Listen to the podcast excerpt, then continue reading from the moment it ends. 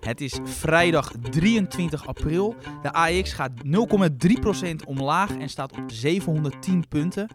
Ik ben aandelenanalist Niels Koers. Ja, u hoort het, AI aan en Jan Kamp is een weekje vrij, dus ja, ik neem het uh, over van hem. Te gast deze keer is uh, aandelenanalist bij IAX Paul Weteling. Welkom. Dankjewel Niels, leuk om hier te zijn.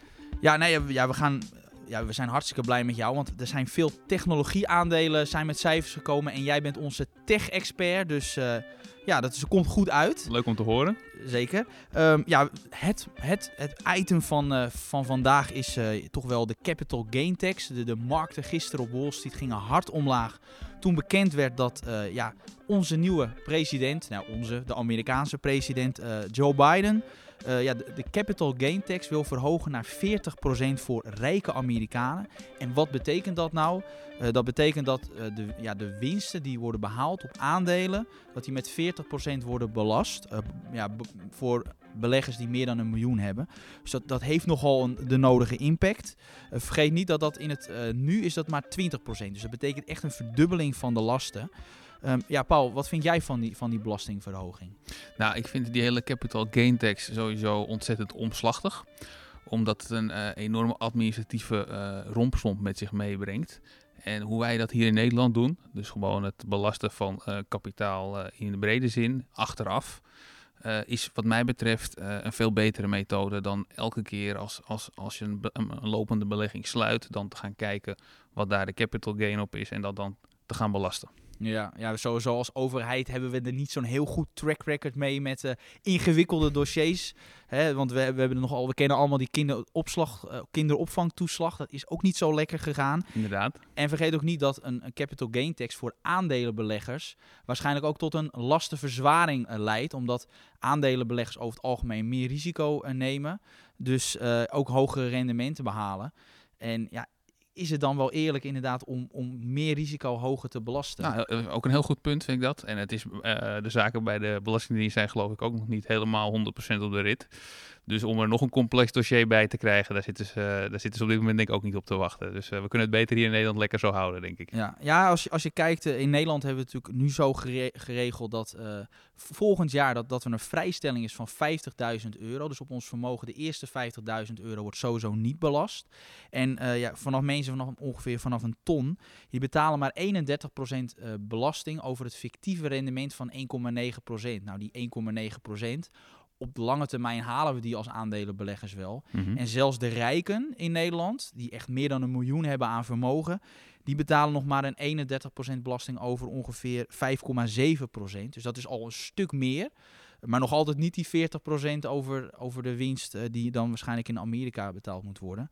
Dus misschien hebben we gewoon mazzel. Want ja, om eerlijk te zijn, als ik, als ik kan niks anders zeggen dan dat zo'n capital gain tax echt een ramp is voor, uh, voor aandelenbeleggers. dus, uh, dat, dat denk ik ook. Het maakt alleen al de hoofdpijn die je krijgt van de hoeveelheid belasting die je dan moet betalen. En de administratieve rompslomp die er nu overigens al is natuurlijk.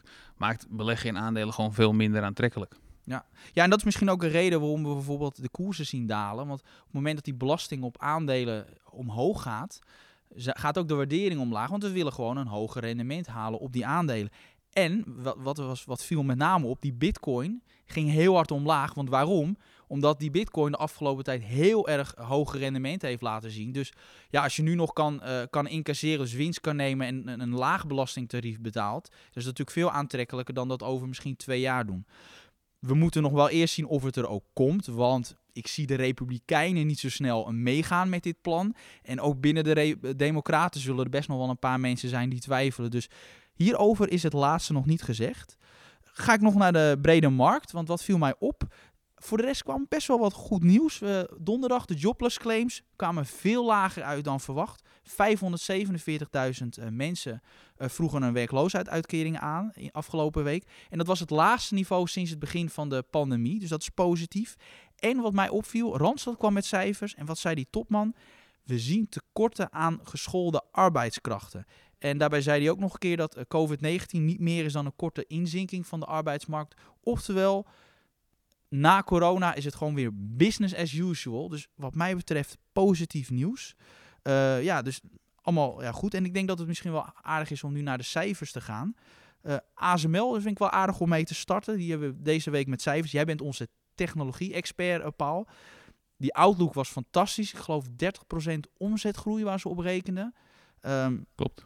Wat viel jou op aan die cijfers? Nou ten eerste dat ze nu uh, bij, deze, bij deze cijferronde waren ze veel uh, meer ontspannen in uh, wat ze durfden te zeggen. Dus normaal zijn ze altijd heel voorzichtig van nou het kan die kant, kan die kant. Hè. Dus niet, te wilde, niet een te wilde outlook. Maar dit keer waren ze toch echt ontzettend optimistisch.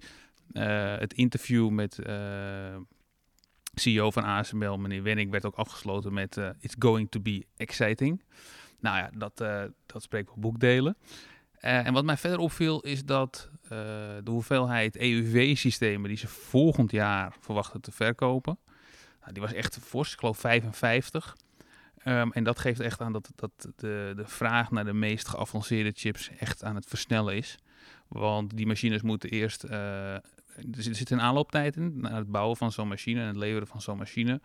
En als zij nu al zo stellig durven te zeggen als ze het volgend jaar 55 gaan verkopen, dan betekent dat echt dat chipfabrikanten echt zitten te springen om die machines. Dus dat is uh, ontzettend goed nieuws. Ja, en meestal zijn ze al, ze zijn natuurlijk van nature heel conservatief. Dus ze zeggen dan 55, maar we kunnen er eigenlijk al vanuit gaan dat het er meer gaan worden. Nou, laten we zeggen, het worden er sowieso 55. Oké, ja, ja, ja.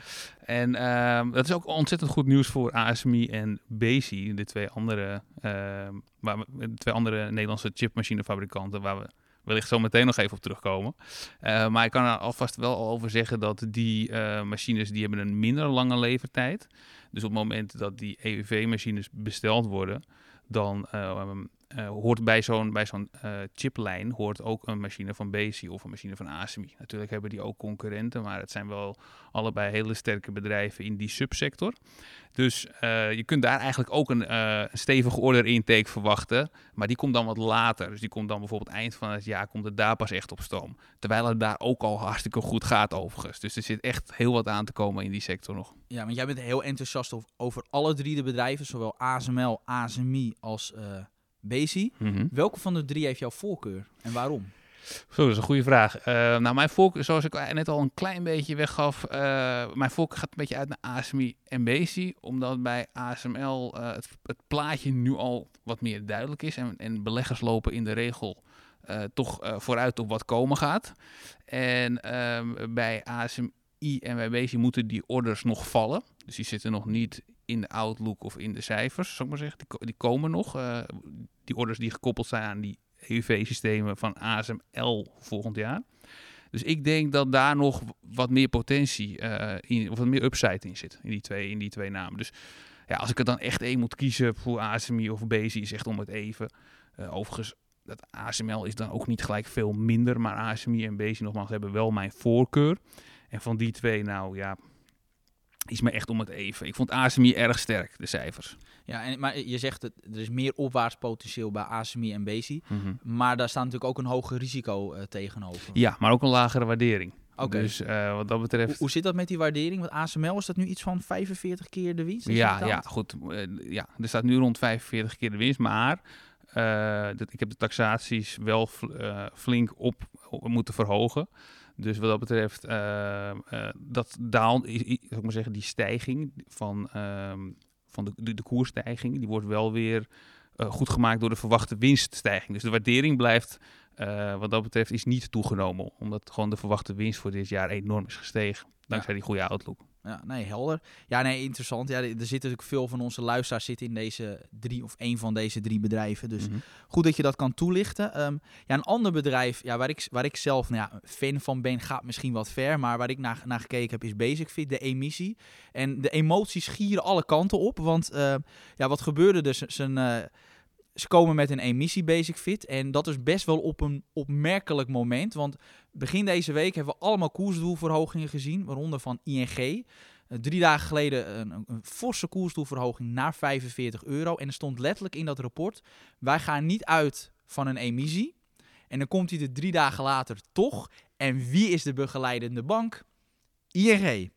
Ja, leg mij dat maar uit. Dus de, de emoties die kwamen wel op. Ja. Ook omdat voor veel mensen die koers heel hoog is van Basic Fit. Dus dan is een beetje ja, een complot van is dan van ja, die, die koers moet omhoog gepompt worden om, om die emissie er doorheen te kijken, krijgen.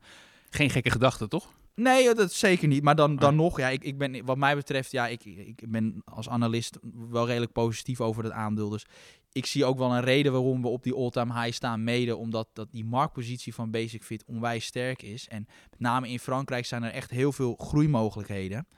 Ehm, en en ja, dat, ik zie, wat mij betreft, is dat nog onvoldoende in, in, het, in het aandeel verwerkt. Ook omdat beleggers altijd kijken naar de winst. En die, met name de winst bij Basic Fit moet je nu even niet naar kijken, omdat ze veel kosten nu nemen, waardoor die winst kunstmatig laag wordt gehouden. Dus je moet altijd kijken naar de, naar de kaststroom. Nou, en ik verwacht op basis van de verwachte kaststroom in 2022 betaal je nu ongeveer 15 keer de kaststroom. Dat vind ik niet zo heel duur voor een groeibedrijf. Eh, en, ja, en, en wat, wat met name opmerkelijk is vandaag, eh, is dat de emissie, die is dan op 34 euro gezet. Dus 4% discount ten opzichte van de eh, koers van donderdag. En die koers gaat omhoog. Leg mij dat uit, Paul. Kun jij, kun jij dat snappen of heb je gewoon geen idee hoe dit kan? Nou, eerlijk gezegd eh, ben ik ook enigszins verbaasd. Maar misschien dat, eh, dat beleggers toch eh eventjes door de lichte verwatering die plaatsvindt heen kijken. En door de, door de moeilijke omstandigheden voor, voor sportscholen op dit moment in West-Europa. En dat ze toch wat meer de focus leggen op het lange termijn plaatje. Wat er, wat er gewoon ja, ontzettend goed uitziet. Ja. En wat wel meespeelt, ze hebben natuurlijk door die emissie, van, ja, heeft, ze hebben 205 miljoen euro opgehaald. Die balans wordt wel aanmerkelijk versterkt, waardoor ze weer makkelijker kunnen groeien. En het risicoprofiel gaat ook omlaag. Dat heb ik ook in mijn stuk van vanochtend gezet. Van deze emissie zorgt er wel echt voor dat ze niet meer afhankelijk zijn van de aandelenkoers. Dus wat mij betreft hoeven ze nu niet meer naar de markt. Ehm, en ja, is het risicoprofiel omlaag gegaan. En wellicht dat daardoor ook een nieuwe groep beleggers denkt van nou, ik stap in. Exact. Helaas niet tegen die korting. Ja, dan had u er heel vroeg bij moeten zijn vanochtend. Ehm, maar, dat is, eh, maar goed, dat was eh, Basic Fit. Ehm, ja, een ander bedrijf, Flow Traders, die kwam toch wel met hele goede cijfers langs. Een winst per aandeel van 1,39 euro. En een dividend wat eh, volgende week wordt uitgekeerd van 2,50 euro per aandeel. Dus is best wel aantrekkelijk. Ja, ik weet Paul dat jij echt fan bent van, van dit bedrijf. En wat maakt nou dit bedrijf zo, zo- zo goed? En wat maakt het zo aantrekkelijk voor beleggers? Nou, ik wil nog eerst even inhaken op dat dividend. Dat dividend van 2,50 euro. Voor zover ik weet is dat het slotdividend. Oké. En ehm, is er ook al een flink interim dividend uitgekeerd. Dus het was eigenlijk nog meer dan, dan die 2,50. En eh, dat is ook een beetje waar mensen zich op verkijken bij flow traders. Want die koers, die, ja, die, die wil relatief gezien, gaat eigenlijk hartstikke goed. Maar mensen denken van, nou, dat zou eigenlijk nog veel harder moeten gaan. Maar omdat er elk jaar 60, 70, soms zelfs 80% van de winst wordt uitgekeerd als dividend, stroomt dat geld elk jaar dat, dat bedrijf uit naar aandeelhouders. Ja, en dat remt natuurlijk enorm op die, op die koersstijging. Maar op het moment dat we die, dat de uitgekeerde dividend meenemen, dus herbelegd, en we kijken naar de herbeleg, eh, de, de koers van flow traders herbelegd, dan eh, gaat, het gaat het lijntje veel, eh, veel steiler omhoog. Ja, want afgelopen jaar, hoeveel hebben ze toen wel niet uit, uitgekeerd? Het was echt wel een, meer dan 20% dividendrendement, toch? Zoiets? Ja, ja klopt. Ehm, eh, ze hebben geloof ik eh, een, een tientje, rond een tientje hebben ze verdiend. En ehm, Begin 2020 had je die koers op Ja. 20 ongeveer, of 25. ja, zo is het erin. Dus, ja. bijna klopt. de helft wordt dan aan. Dus Ja, daarom klopt. is misschien float races altijd een mooi moment om op te pikken op het moment dat niemand het eigenlijk ziet zitten. Want die momenten komen er als de, bijvoorbeeld de volatiliteitsindex echt heel laag staat, verdienen ze niks. En dan gaat vaak die koers omlaag en dan moet je er vaak een beetje bij zijn. Exact, exact. En eh, eh, dat, dat, dat, gel- dat geld bijdrukken, eh, als ik het even plat, plat mag zeggen, van de, van de ECB, dat drukt, dat heeft jarenlang enorm op de volatiliteit gedrukt. En mensen beginnen op een gegeven moment dan te denken dat dat de nieuwe standaard is voor de komende decennia. Maar, maar, maar zo werkt het natuurlijk niet. Kijk, dat, dat, dat kan een tijdje goed gaan, maar op een, gegeven, op een gegeven moment komt die volatiliteit als een duveltje uit een doosje en dan is het kassa voor flow traders. Corona is daar wel een perfecte voorbeeld van. Exact. Van een extreem lage volatiliteit naar een boven de 100. Dat Juist. was echt absurd. En dat zijn de dagen dat zij het geld pakken. Nou, interessant. Een ander bedrijf dat met cijfers kwam was Heineken. Eh, ja, ik had er even naar gekeken en wat mij opviel was dat die biervolumes, eh, nou, die vielen wel mee. Ze daalden 2% in coronatijd. En dat was met name wat hielp, was dat in Amerika al zijn ze gewoon sneller met vaccineren. Dus kunnen ze de mensen daar ook even wat sneller de kroeg in. Dus eh, daar trok het aan. En maar die volumes in Nederland, die biervolumes, nou, daar, daar schrok ik wel van. Min 20% voor Heineken. En dan zou je denken, Heineken, dat is een defensief aandeel. Maar dan zie je wat corona doet. Ja, dat is een slok op een borrel. Ja, ja dat, is een, dat is een understatement. Ja, nee, uh, en, en wat mij opvalt aan, aan Heineken is dat het echt priced for perfection is. Dat beleggers die kijken echt al over die coronapandemie heen. Uh, je betaalt nu iets van uh, 21 keer de verwachte winst over 2022. Dus al een na uh, coronajaar. Dus hè, dat, dat, dat, dat zit dan in principe al rekenen met hogere uh, winsten al. Dus ja, wat mij betreft behoorlijk aan de prijs. En wat verwacht jij voor groeicijfers daar richting bijvoorbeeld 2025 per jaar? Ja, ik, wat mij betreft denk ik dat je, op, dat je richting wel 5% wel zit. Want zij zitten wel groot in, uh, in Azië. En uh, daar, daar, met name Vietnam, dat is toch wel uh, waar het gaat gebeuren. En ik denk ook wel dat ze in Afrika weten ze ook wel een beetje bier te vinden. Dus dat zijn wel de regio's. Zeker, um, Afrika, daar is het wel waar het de komende decennia de groei gaat plaatsvinden. Ja. Zeker. Ja, Zuid-Amerika was weer een meer probleem. Want normaal is Brazilië ook wel een goede markt. Maar als uh, je bierverkopen kunnen daar wel omhoog gaan. Maar als die munt, die lokale munt, min 30% gaat, ja. dat is een ramp. Het is echt verschrikkelijk als je daar zit. Er zijn meer bedrijven die daar last van hebben. Dus, uh, dus daar verdien je weinig. Ja, met name Ab InBev, de concurrent, heeft daar last van. Die zitten daar wat groter dan Heineken. Dus uh, ja, nee. Maar voor de rest, prima cijfers van Heineken werden ook beloond op de beurs. Dus, uh, dus ja, mooie cijfers. Um, ja, als we verder gaan, en dat is wel een. Ik wil naar een aandeel dat ook wel redelijk populair is bij IEX-beleggers. Um, dat zit in waterstof en dat heet uh, Plug Power. En ik weet, Paul, dat jij enthousiast bent over dat bedrijf. Maar ik ken ook iemand die daar wat minder enthousiast over is. En dat is de topman van Fastnet, Michiel Langezaal. Uh, en ja, wij hebben een interview met hem gehad. En um, ja, hij heeft daar een soort van een mooie quote over, over, over, over waterstof. En dat willen we graag eventjes aan u uh, laten horen. Ik denk als je kijkt naar um, de besluitvorming zeg maar, van de auto-industrie over wat zij komende decennia aan drivetrains gaan maken om te voldoen aan die regelgeving, dat is gewoon elektrisch. Er is eigenlijk geen discussie meer over. Je ziet die discussie nog wel een beetje bij zwaar vrachtvervoer. Maar bij personenauto's eigenlijk niet meer. Dat is gewoon. Je ziet het niet klaar. gebeuren dat uh, personenauto's op waterstof. Nee, het is echt een ge geweest dossier. Waterstof is een geweest dossier. Paul, wat, wat, als je dat hoort, wat, moet je daarvan, wat denk je ervan als je dat hoort? Nou, dan ben ik, ben ik behoorlijk verbaasd, want ik heb het dossier nog niet eens echt uh, langs zien komen. Dus uh, ja, geweest lijkt me, lijkt me wat voorbarig, flink voorbarig. Ik moet overigens wel zeggen dat, uh, dat Elon Musk waterstof uh, ook niet als kansrijk ziet. Maar goed, daar heeft hij ook wel, wel persoonlijk belang bij dat het niks wordt. Dus ook daar is de bron misschien niet helemaal zuiver. Ik denk dat nu al zeggen dat waterstof geweest of passé is, ik denk dat dat veel te voorbarig is. En veel van de ja, mensen die die niet zo positief zijn over de kansen van waterstof. Die zeggen dat het ontzettend inefficiënt is om van elektriciteit naar waterstof en van waterstof weer naar elektriciteit te gaan. Dat is op dit moment ook zeker het geval. Alleen uh, de, de, technologische ontwikkeling raast ook voort. En uh, ja, ik geloof erin dat, uh, dat die, die efficiëntie dat die, dat die gewoon enorm gaat verbeteren. En dat het op een gegeven moment vanzelf naar elkaar toe kruipt.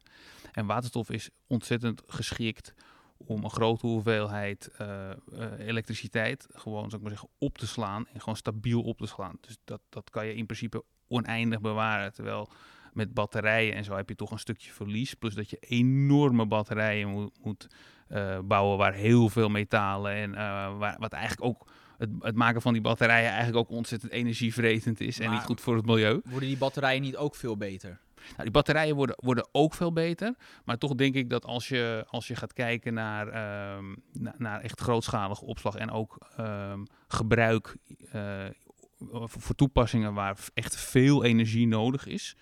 Dat je uh, bijvoorbeeld, ik noem maar wat, uh, voor vrachtwagens of, of, of, of voor, voor schepen, dat, een, dat een gebruik van accu's dan, nou, uh, minder geschikt is. Laat ik het in ieder geval zo zeggen. Ook voor vliegtuigen. Uh, Airbus is al bezig met een vliegtuig uh, dat, dat, waterstof, dat op waterstof vliegt, met de ontwikkeling daarvan. Zou je daarin durven stappen?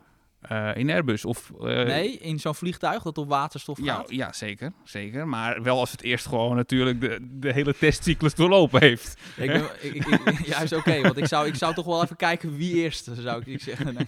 nou, eerst, eerst maar gewoon onbemand, lijkt mij. Ja.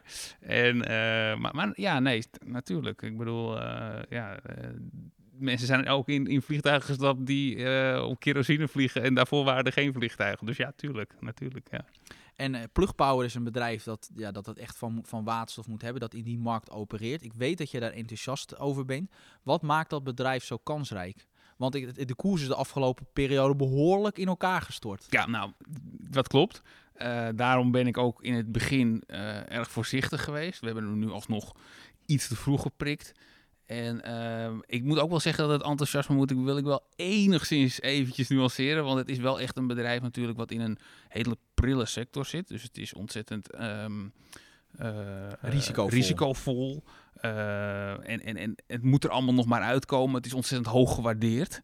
Dus het moet echt nog eruit komen. Maar ehm, als je kijkt naar de contracten en de namen met wie de namen van de bedrijven waarmee zij contracten sluiten. Ja, die, die bedrijven zijn niet allemaal gek. Dus die, die zullen heus wel weten met, met wat voor partner uh, uh, ze in zee gaan. En net wat ik zeg, het is een ontzettend sector. Alleen de technologische, uh, technologische positie die Plug Power heeft, is gewoon goed. Ze hebben een modulair systeem wat ze, wat ze vrij makkelijk op kunnen schalen voor allerlei verschillende toepassingen. Van drones tot, tot vrachtwagens, tot stationair voor groot, grootschalige toepassingen. Dus dat, dat, is, dat ziet er gewoon ontzettend goed uit. Alleen ja, het is wel een bedrijf, dat wil ik nog wel eventjes erbij zeggen. Het is wel een bedrijf wat de randjes opzoekt als het gaat om uh, groei en manieren om, uh, uh, zou ik maar zeggen, nou ja, ik zou bijna willen zeggen, de koers te stuwen. ze, zijn, ze spelen het wel op het randje, maar dat moet in principe ook wel in zo'n in zo'n sector waarbij je op moet boksen tegen de Tesla's. In principe box je daar tegenop van deze wereld. Dus, en bovendien, Tesla heeft ook op het randje gelopen. Dus het is wat dat betreft af en toe een beetje, ja, dat voelt af en toe een beetje wiebelig als aandeelhouder. Maar ja, goed, de potentie is er ook naar. En ja, gewoon niet te groot, niet te groot meedoen doen. Beperkte posities. Dus eigenlijk maximaal 3% van je aandelenportefeuille. Dat, want je wil niet in je portefeuille niet afhankelijk zijn van zo'n Absoluut bedrijf, niet. toch? Absoluut niet. En 3% vind ik al echt pittig. Ja? Ja, ik zou eerder zeggen maximaal 2%. Oké. Ja. Met echt heel voorzichtig. Ja, dus je zegt, zeker. Zeker. dus dat, staat, dat staat ook met koeienletters in de analyse. Ja, Ja. ja. mensen interpreteren dat vaak toch anders. Vaak die beperkte positie, dat laat ze vaak weg. En dan gaan ze toch meestal wat hoger Ja, nee, in. dat weet ik. Daarom heb ik het dit- keer eh, in de tekst ook gewoon vet gedrukt ingezet. Want mensen moeten wel... Het is wel de bedoeling dat ze ook de tekst lezen en niet alleen het advies. Ja, nee, helder, helder. Ehm, een ander bedrijf, ja, dat, eh, dat, dat opereert in een iets minder duurzame sector. Dat is eh, Fugro, de, de bodemonderzoeker. Die kwam ook met cijfers. En ja, daaruit bleek weer dat ze opereren in een bijzonder moeilijke markt. Want we hebben gezien dat die olieprijs enorm hard omhoog is gegaan. Dan zou je denken, nou, als de olieprijs omhoog gaat, dan gaan ook bedrijven, oliebedrijven, meer investeren in de zoektocht en eh, ontwikkeling van olievelden. Nou, daar is totaal nog geen sprake van. Het was weer de omzet naar beneden, verlieslatend het bedrijf. Eh, dus, dus ja, ze, hebben, geven dat ook aan van ja, het, is, het is nog eventjes lastig. Ehm, ik heb even de analyse van onze analist Martin Krum gelezen en hij zegt van wacht hier nou nog eventjes een jaar, eh, nog een jaar, minstens een jaar mee, want het gaat uiteindelijk komen, alleen nu nog even niet. Dat denk ik ook. En eh, ook bij Fugro zie je dat toch wel eh, de markt al aardig vooruit is gelopen. Je betaalt nu 70 keer de verwachte winst over 2022. Maar dan moet wel die eh, winst er komen. Maar jij zei ook van wachten.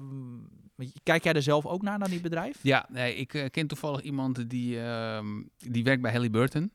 En eh, die zit dus ook maar zeggen een beetje in het, in het, eh, in het proces na Fugo. Fugo doet een beetje het bodemonderzoek, of doet, doet het bodemonderzoek, brengt een veld in kaart en daarna komt eh eh, Halliburton om te bepalen hoe er geboord gaat worden naar die olie en dat soort zaken. En ehm, het laatste wat ik, wat ik heb gehoord is dat, dat nu de laatste weken, ja, mag ik zo zeggen, zeg maar zeggen, weet ik wel, sinds sinds februari, dat, dat, dat de marktomstandigheden echt aan het verbeteren zijn. En ehm, dan, ga, dan ga je er toch enigszins, enigszins vanuit dat op een gegeven moment, eh, als, die, als die velden dan eh, geëxporteerd worden, dat er weer op een gegeven moment weer op zoek gegaan wordt naar, nieuw, naar iets nieuws. En dan komt Fugro weer aan de beurt. Dus ja, ik ga er ook wel vanuit dat, dat zij op een gegeven moment zeker weer er bovenop komen. Die verwachting is al jaren. Hè, dat we Ik weet nu het. gaat het gebeuren. Ik weet het. maar eh, ik dat- weet het, dus het is, dat, dat is een hele goeie. Dus daar moet je wel een klein beetje voorzichtig mee zijn als belegger. Maar goed, ik, ik, hoor, ik hoorde toch wel eh, bovengemiddeld veel positiviteit in, in, in- wat hij zei. En hij is normaal al vrij conservatief. Dus ik, Een eh, beetje insiders information. klopt, Dat is altijd goed. klopt. Altijd goed. Klopt. Nou, heel mooi. Ehm, Coinbase, ja, dat is iets waar je ook graag over wil praten. Want mm, Arend, Jan en ik zijn, hebben de afgelopen week ook over gesproken. We waren niet zo heel enthousiast over dat bedrijf als belegging. Maar jij bent een stuk eh, enthousiaster. Klopt. Wat maakt dat jij wel enthousiast bent over dit bedrijf? Nou, kijk, ehm, Coinbase is op dit moment eigenlijk alleen een, een, een, eh, een exchange voor, eh, dus een platform voor cryptohandel. En daar verdienen ze gewoon, verdienen ze gewoon geld mee eh, met de, met de, met de, met de, op transactie, eh, transactiekosten, zou ik maar zeggen. Daar pakken ze, pakken ze geld op. Eh, Of die transactiekosten dan verwerkt zitten in de spread of hoe dan ook. Ze pakken geld op de handel, op, gewoon de transacties. Nou, wat zij op een gegeven moment kunnen gaan doen als crypto meer mainstream wordt. Want daar zijn ze nu al overal mee bezig. Ze zijn nu al bezig met het uitgeven van een debitcard. Dus een debitcard die gebruik maakt van, van cryptocurrency. Dus je betaalt eigenlijk met cryptocurrency. Nou, wat zij op een gegeven moment ook kunnen gaan doen, is ook het uitgeven van een creditcard. Dus op een gegeven moment kunnen zij gewoon een creditcardmaatschappij worden. En net, net naast dat ze dus die, die exchange hebben, kunnen ze een creditcardmaatschappij worden. En crypto. crypto's. Voor crypto's. En eh, nou ja, die, eh, die creditcardmaatschappij, ik weet niet, die verdienen best goed geld. Dus, eh, Maar ja. dan is het natuurlijk wel zo dat bedrijven moeten dan wel die digitale munten accepteren. Want dat is nu wel het probleem. Eh, Zo'n digitale munt als prijsmiddel, je ziet het nu aan de bitcoin, die is in een week tijd met bijna 20% gezakt. ja. Ja, daar word je niet heel blij van, want je zal, je zal maar net heel veel eh, producten verkocht hebben aan bitcoins. En als dat ding dan veel minder waard is, dan is zo je winstmarge weg. Dus Ja. dat is wel het lastige Ja, aan oké. crypto's. goed, het is natuurlijk nu dan een heel opportun moment om dat te zeggen. Alleen als we kijken naar de, de lange termijn grafiek van Bitcoin, bijvoorbeeld, dan is die natuurlijk sterk opwaarts gericht. En daarnaast, ehm, ja, kijk, alles wat, eh, wat, wat, wat, wat, wat in de kinderschoenen staat, hetzelfde eigenlijk met crypto, want dit is pas het begin van blockchain technologie en van crypto. Iedereen denkt dat het nu al enorm op weg is, maar dit is pas net begonnen. Dit is net begonnen. Dus eh, wat dat betreft, ja, als je er niet in gelooft, als je denkt dat het niks wordt, hetzelfde met het internet in het begin, dan, eh, dan moet je natuurlijk ook geen... Is dat een kleine sneer?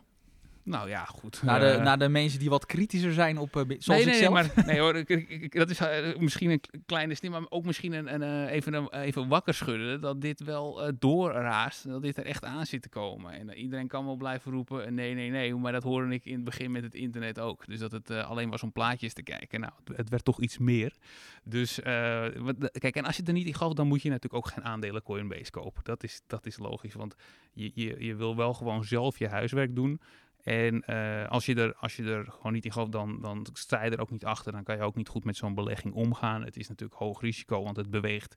De koers van Coinbase beweegt zeker mee met die van Bitcoin. Ik kan me niet voorstellen dat Coinbase vandaag omhoog zal gaan. Ik denk het Dus- ook niet. nee. Maar eh, op de lange termijn zie ik, het, zie ik wel heel veel eh, kansen voor, voor, voor, voor Coinbase om additionele verdienmodellen er tegenaan te plakken. En daar kunnen ze gewoon goed geld mee verdienen. En als, dan, ja, dan, als je dan nog conservatief gaat rekenen, dan is de, dan is de huidige waardering is, is zeer mild. En dan zie ik op lange termijn een, eh, een koers van eh 600 dollar eh, zeker niet als onwaarschijnlijk. En wat staat hier nu? Eh 280 of Oké, 290. dat is een aardige opwaarts potentieel. Het Ja. is goed altijd om een van andere invalshoek te pakken. Wel met hoog risico. Ja, ja dat, dat is bekend bij, Ja. bij Coinbase.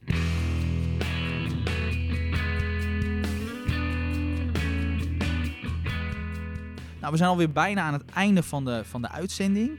Eh, en dan ja, hebben we sinds kort behandelen we dan lezersvragen. En dat zijn er dit keer drie die we willen behandelen. Eh, de eerste is van Kato de Jongere. En die vraagt zich af, wat hebben we nou in hemelsnaam aan technische analyse? Paul, jij bent een, fundamenteel analist, maar jij bent toch best wel positief over technische analyse. Leg dat, ligt dat toe? Nou ja, kijk, ik, eh, TA is gewoon heel, heel erg handig om ehm, te, te bepalen of een, of een trend gaat draaien of dat de trend nog, nog doorzet. En vaak als je, als je positief bent over een aandeel, dan eh, zodra, eh, zodra een, iets wat aan het dalen is ook maar één update heeft, dan, dan wil je er eigenlijk meteen in. Maar op het moment dat je gebruik maakt van, van TA, ben je, ben je dan toch iets voorzichtiger. Want vaak zet zo'n trend veel langer door eh, dan je denkt. En dan, eh, omdat je die TA toepast, ben je iets voorzichtiger en kun je, wacht, wacht je wat langer tot je meer bevestiging hebt op een echte trendommekeer. En eh, dat bespaart je in de regel gewoon enorm geld. Overigens vind ik wel dat je TA moet combineren met FA. Dat je dus wel gewoon fundamenteel analyse moet doen om te bepalen of iets überhaupt interessant is voor de lange termijn.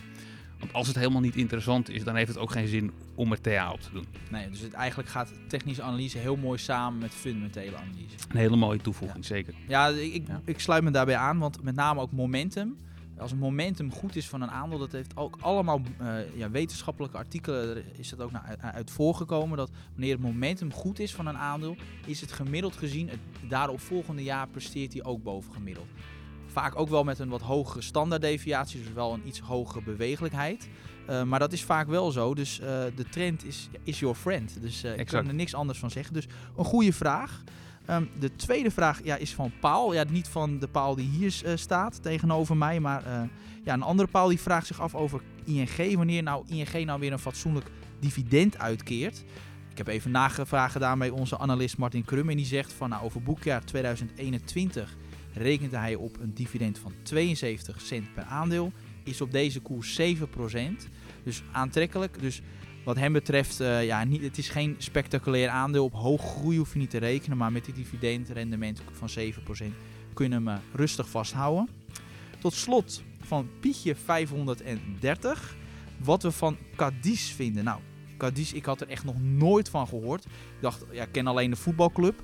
Maar ik ben eens gaan zoeken. En dat is een Amerikaans bedrijf op het gebied van watermanagement. En ehm, ik ben ja, gaan kijken naar wat artikelen over dat aandeel. En er viel me één ding op. Het regende negatieve artikelen. Onder andere, eh, het zou een hoge schuld hebben en de afgelopen tien jaar eh, ja, geen, geen winst hebben gemaakt. Dus als je dan dat soort dingen leest over zo'n bedrijf, dan zou ik denken, let hier wel, kijk hiermee uit. Dus ik zou het eh, aandeel uh, Cadiz, ik zou er toch nog eventjes eh, nog een keer over nadenken. Zeker, laat maar even op de watchlist staan. Juist. Nou ja, dan komen we weer aan het einde van de, van de uitzending. Nou, het was eh, best wel goed gegaan. Een goed debuut, een geslaagd debuut. Dankjewel. Paul. Dus eh, nee, het was, was heel goed. Nou ja, de rest mij alleen maar te zeggen een fijn weekend. En eh, heb eh, veel plezier op de beurs. Ziens.